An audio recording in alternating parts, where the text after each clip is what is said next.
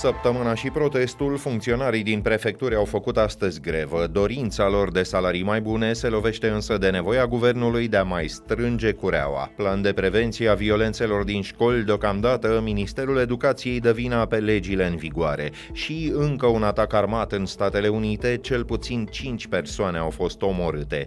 E luni, 10 aprilie, ascultați știrile zilei de la Recorder.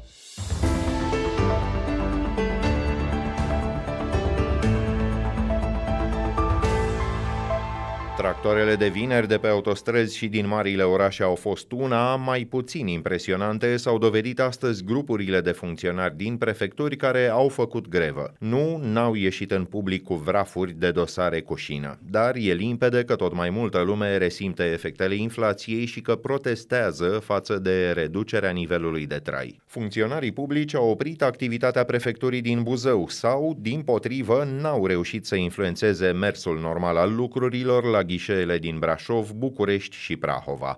Proteste au fost însă în zeci de județe. Angajații reclamă nivelul redus al salariilor de circa 4.000 de lei față de veniturile din consiliile județene și din primării. Principala problemă este, de exemplu, faptul că există instituții ale prefectului care au dat în judecată ministerul și au obținut creșteri salariale. Da? Cât de mari ar fi acestea?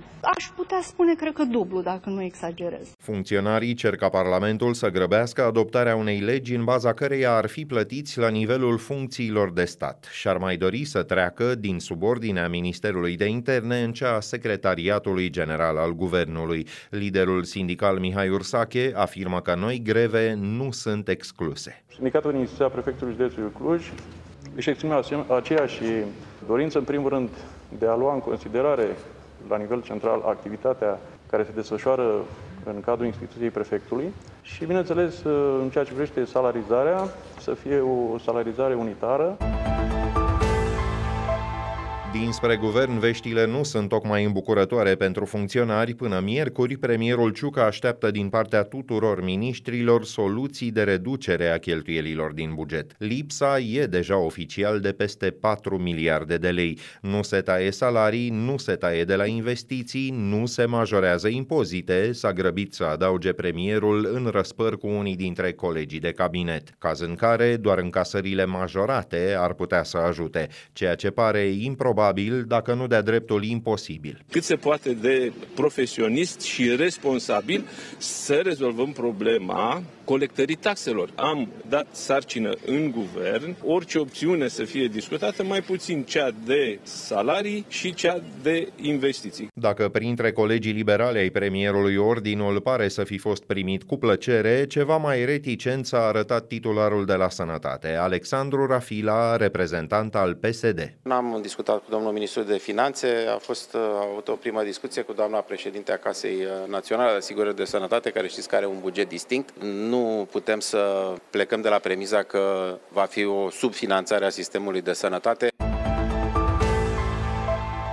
Avem o problemă, dar nu prea e a noastră. Paza școlilor e treaba autorităților locale, spune Ministerul Educației. Săptămâna trecută, cel puțin trei cazuri grave de agresiune și de umilire a profesorilor sau a elevilor au fost în București, Argeș și Prahova. Doamna ministru Ligia Deca a constatat că după pandemie a sporit numărul incidentelor violente și a adăugat că ministerul lucrează la un plan de prevenție. Multe școli au pază asigurată de autoritatea locală Problema pe care o avem, apropo de introducerea obiectelor interzise în școli, este legată de legislația specifică. Nu poate face percheziție paznicul sau un profesor în școală, trebuie să fie autorități care au acest drept, jandarmii, polițiștii și așa mai departe. Sindicatele din educație au cerut de curând măsuri sporite de siguranță în școli după ce un adolescent din București și-a rănit cu cuțitul la gât profesoara de limbă japoneză. Am discutat uh, cu uh, colegii din guvern și cu Ministerul Justiției și cu Ministerul Afacerilor interne să vedem dacă este nevoie de modificări legislative în așa fel încât atunci când avem, de exemplu, o suspiciune de obiect interzis să se poată demara mai rapid uh, o verificare în acest sens pentru a nu exista pericole în interiorul școlii.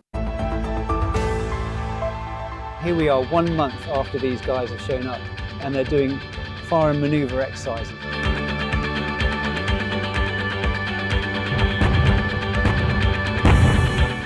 Ceea ce unele armate învață în luni de zile, a noastră a deprins în câteva săptămâni. De ce? Hashtag vine primăvara. La nivelul comunicării publice, Ucraina continuă să stea foarte bine. Așteptata contraofensivă de primăvară are mai nou un clip de prezentare. Da, trăim în epoca în care până și războiul are un trailer ca filmele. Totuși, planurile Kievului au suferit unele modificări în urma scurgerilor de informații din ultimele zile. Documente confidențiale ale Pentagonului au apărut pe rețelele sociale și nu puține se referă evident la situația Ucrainei. Cel care estimează numărul soldaților ucrainieni uciși la circa 130 de mii pare însă să fi fost modificat destul de rudimentar. Un altul sugerează că Ucraina va epuiza sistemele de apărare antiaeriană până pe 2 mai. Potrivit unui al treilea, Corea de Sud a primit o cerere de a trimite muniție Ucrainei. Kievul presupune că se confruntă cu o intoxicare rusească, Moscova se teme la rândul său că aliații occidentale ai țării vecine ar încerca să o inducă în în eroare.